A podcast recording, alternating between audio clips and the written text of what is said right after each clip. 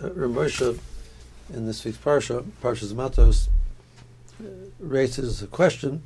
The parsha of Hagolas Kalim that Elazar Hakoyim, Elazar ben Aaron Hakoyim, tells the people which came back from Midian that they had the kalim which were not were, were had been used for non-kosher food. He gave the parsha of Hagolas Kalim, the parsha of Halakasher Kalim. He introduces that parsha with the phrase Zois Chukas HaTorah. This is the Chukas HaTorah. So now, by beginning of Parshas Chukas, there's a lot of lot of discussion about Zos Chukas HaTorah. doesn't say Zos Chukas HaPorah. so there's not just giving you the Chayk of paraduma, it's giving you the Chayk of the Torah, how the Torah works. This is the way to understand how the Torah works. The point over there being that the Torah is it's, from Paraduma we can learn that every mitzvah really has elements which are which are beyond our comprehension and understand. Even if they're mitzvahs which we understand, we shouldn't be uh, fooled into believing that that's all there is.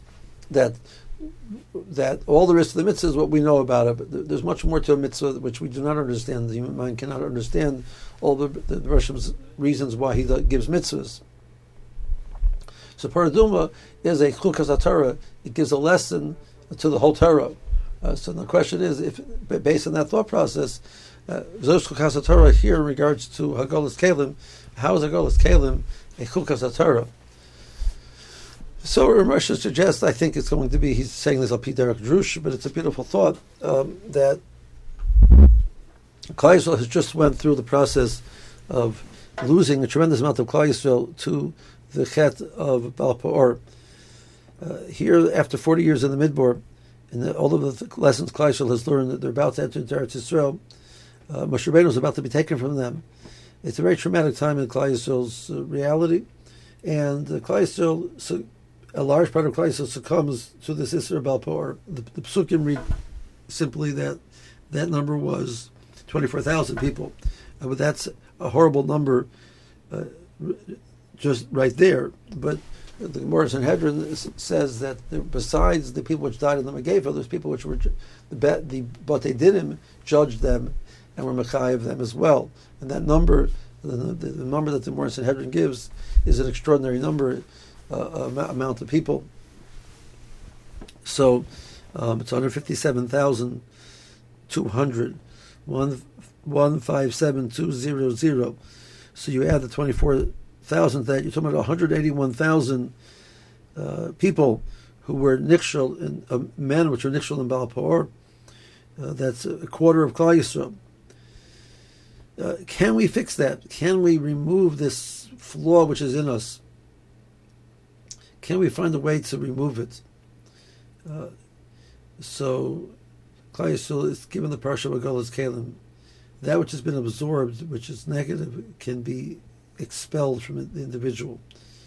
Um, so, the Bershom is giving this me- subtle message that do not think this is intrinsic in you. This is something which you've absorbed from outside of yourself, uh, incorrectly so, but you can expel it. You can you can remove it. You can find some way to to expunge it out, out of your being. So that's the parsha of Hagola's Kalim. The second part is there are different levels of Hagolah. There's something which is seared into the individual, it's burnt into him. So you need a searing process to remove it. The Rishonim talk about a concept called Chubas HaMishkol, that the Chuba has to be with the same weight, the same heaviness as uh, the Avera. So the simple reading of Shubas Mishkal is an understanding it's really an element of Kapora. That to be machaper for the the hanoah the person got from the Avera, a person has to uh, go through a process of afflicting himself to that level, the the other end of the extreme, to remove the pain.